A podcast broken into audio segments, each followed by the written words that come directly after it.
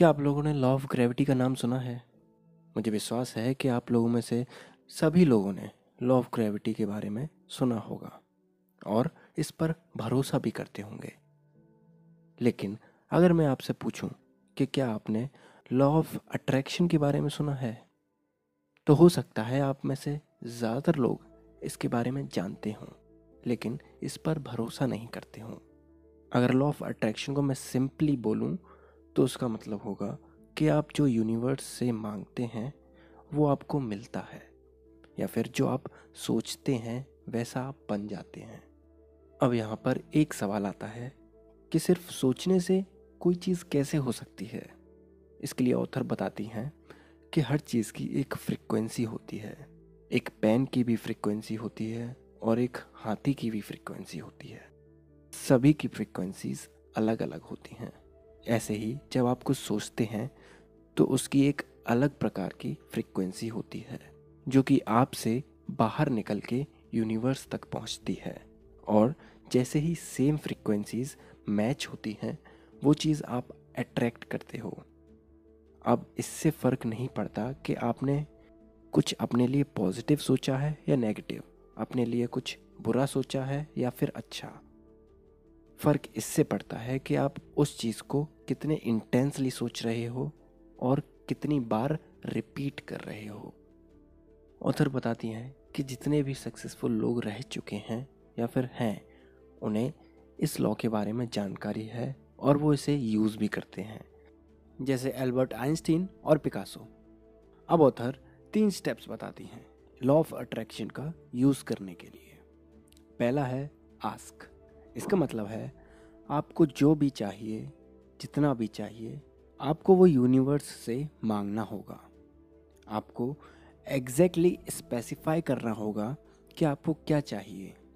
For example अगर आपको एक घर चाहिए तो आपको एग्जैक्टली exactly ये बताना होगा कि आपको कैसा घर चाहिए, उसका कलर कैसा होगा, उसका एरिया कितना होगा, और आपको कितने टाइम में चाहिए। जितनी डिटेल्स हो सकें, आप उतनी डिटेल्स क्रिएट कीजिए। दूसरा स्टेप है बिलीव इस स्टेप में आपको ये बिलीव करना है कि आपको वो चीज़ मिल जाएगी, आपके सपने पूरे हो जाएँगे और आपके थॉट्स बहुत ही पावरफुल हैं। और तीसरा स्टेप है रिसीव इसका मतलब है इस स्टेप में आपको ऐसे एक्ट करना है जैसे आपको वो चीज़ पहले ही मिल चुकी है। आपको उस चीज़ को विजुलाइज करना है। आपको उस चीज़ को एक्सपीरियंस करना है। जितना डिटेल में आप उस चीज़ के बारे में इमेजिन करेंगे, आप उतने ही ज़्यादा पॉजिटिव सिग्नल्स यूनिवर्स को भेजते जाओगे। अब इसका मतलब ये नहीं कि आपको कुछ भी नहीं करना। बिल्कुल ही आपको मेहनत करनी पड़ेगी, आपको काम करना पड़ेगा अपनी ड्रीम्स को पूरा करने के लिए। लेकिन यूनिवर्स आपके सामने अपॉर्चुनिटीज़ रख सकता है, पर आपको अपॉर्चुनिटीज़ को झट से पकड़ के उसका फ़ायदा उठाना है। अगर आप कोई एक्शन नहीं लोगे तो आप कुछ हासिल भी नहीं कर पाओगे। अब कई लोगों का क्वेश्चन ये भी होता है कि लॉ ऑफ़ अट्रैक्शन मेरे लिए काम क्यों नहीं करता? तो इसका एक सिंपल सा जवाब है कि आप अपने थॉट्स को पॉजिटिवली नहीं लेते, या फिर आप उस इंटेंसिटी से इमेजिन नहीं कर पाते।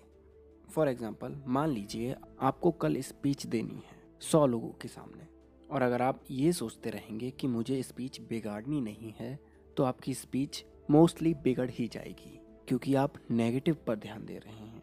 नेगेटिव पर ध्यान ना देके आपको ये सोचना है कि आपको क्या चाहिए। मतलब आपको स्पीच अच्छे से देनी है। अगर आप ऐसा सोचोगे तो आपके अंदर कॉन्फिडेंस बिल्डअप होगा और आपकी स्पीच बहुत ही अच्छे से जाएगी। तो अपने थॉट्स को केयरफुली चूज़ कीजिए और नेगेटिव की बजाय पॉजिटिव पर ध्यान दीजिए। अपने आप से पॉजिटिव एफर्मेशंस कहते रहिए और बिलीव कीजिए कि आपका गोल पूरा हो चुका है। ये सारी बातें बताई मैंने द सीक्रेट से, जिसे लिखा है रोंडा बर्न ने। आज के लिए बस इतना ही। अगर आपको हमारा पॉडकास्ट पसंद आता है तो आप हमें एप्पल पॉडकास्ट या पॉड चेजर जैसी वेबसाइट्स पर फाइव स्टार रेटिंग देकर एक थैंक यू बोल सकते हैं। तो अगले हफ़्ते फिर मिलेंगे। तब तक के लिए अपना ख्याल रखें और सीखते रहें।